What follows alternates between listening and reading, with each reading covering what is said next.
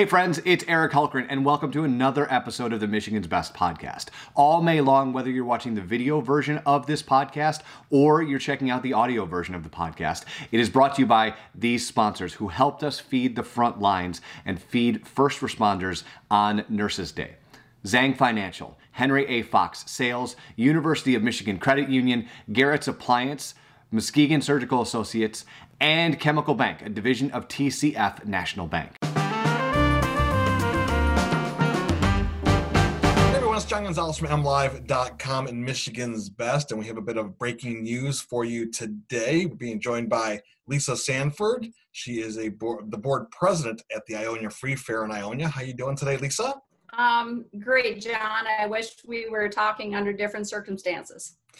Yes, because uh, you have some uh, some news that uh, you guys are announcing today, uh, and I think it's news that's not going to surprise a lot of people. But then again, I think those that have been hopeful that uh, the Ionia Free Fair would uh, still be a part of the 2020 season. Um, are interested to see what you have to announce today.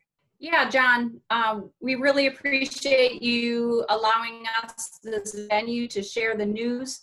It is heartbreaking news for the entire community. I don't think it is super surprising to a lot of people, and it is a decision that we have been deliberating for a long time.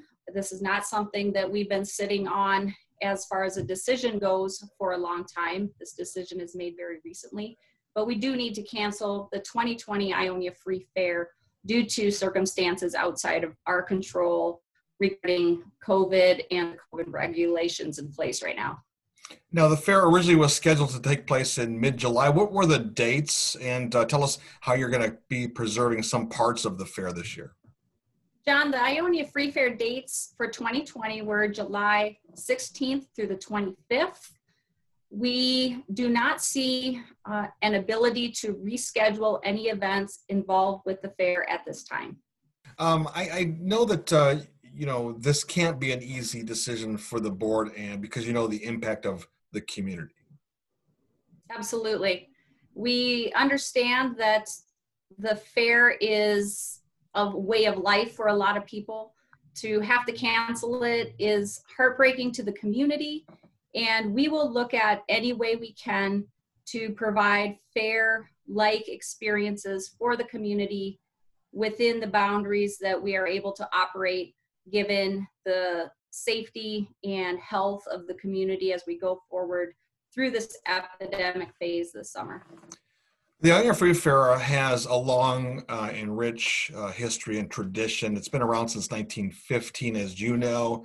It's withstood the test of time through two world wars.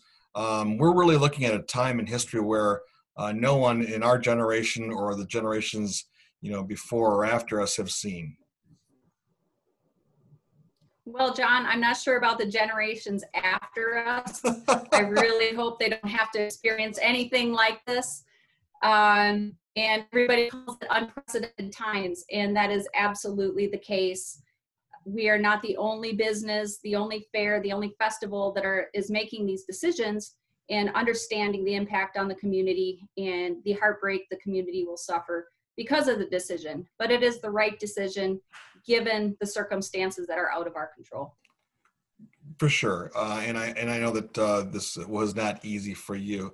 Um, let's talk a little bit about the community impact. I know that uh, I, I don't know if you've if you've done a study about the economic impact, but I know I talked to our friends at the Midland County Fair early, earlier this year. They reported uh, they did a presentation at the association in January that you know their fair generated, I think, uh, an economic impact of like 3.7 million dollars for the Midland community. Um, that's going to be hard for Ionia. I don't know if it's the same amount of money, but it's got to be pretty tough for e- the economic side of things. Yeah, the economic impact to all these businesses, it's not just the fair, it's the um, entertainment venues, it is the concessionaires, it's the carnival people. Everybody's going to suffer through this situation. We have not done direct economic studies in the city of Ionia or the county of Ionia, but we know this event is a way of life for all the community members of Ionia.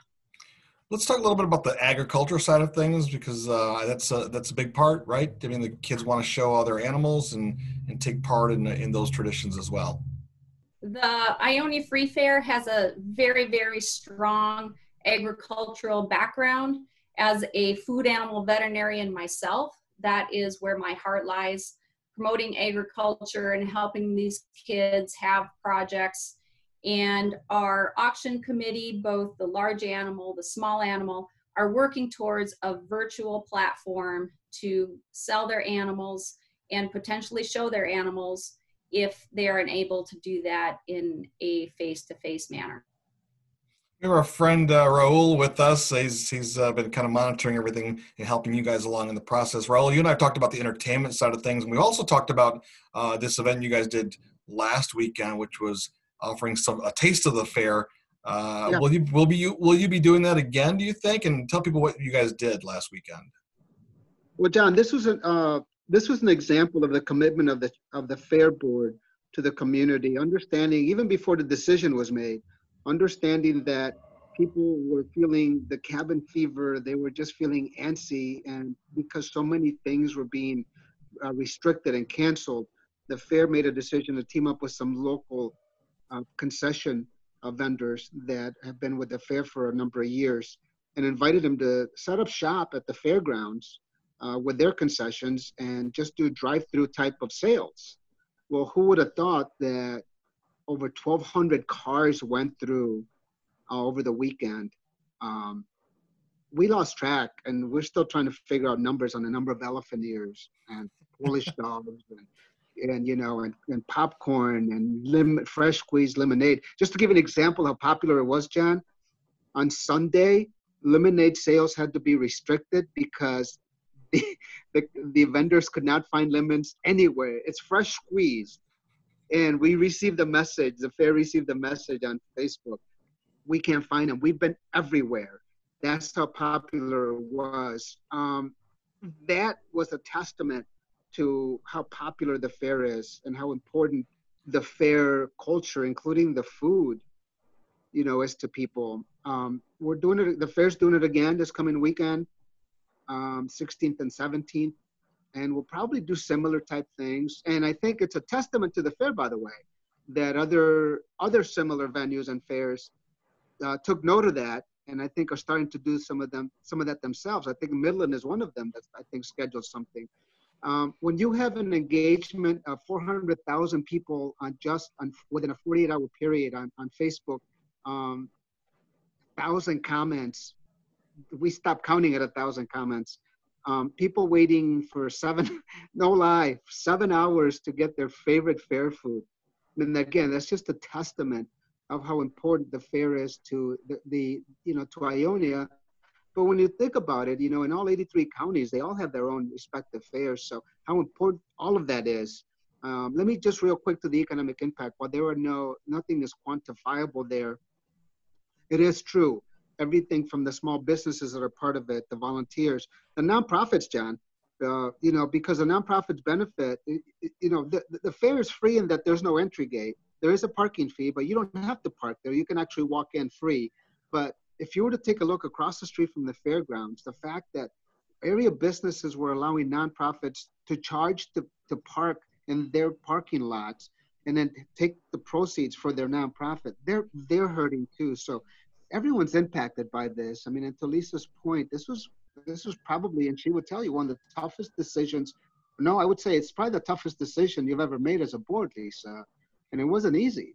So um, yeah, this is not a it's not a it's not an easy announcement, um, not a surprising one, but it's certainly a reality check of what we're seeing out there. Yeah, Lisa, the, to what Raul's saying, um, to see those cars, you know, coming to for those you know patrons, customers loyal over the years that have craving a piece of uh, of uh, Americana of a, of a county fair and a free fair like the Ionia Free Fair. Uh, this decision to not have it in 2020 has to be a little you know tough on you to see that. What was it like to see those cars coming through? We had just such a fantastic turnout this last weekend for mother's day weekend.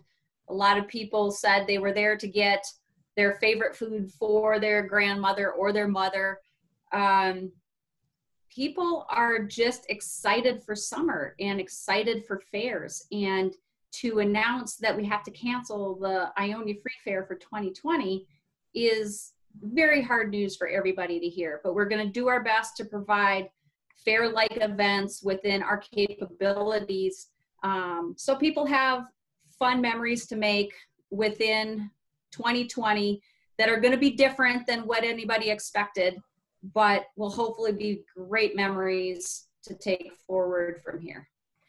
All right where can people keep up to date on developments? What you you know what else you have planned or things coming up? Where where can they go? And um, anything else you want to add about what's going on?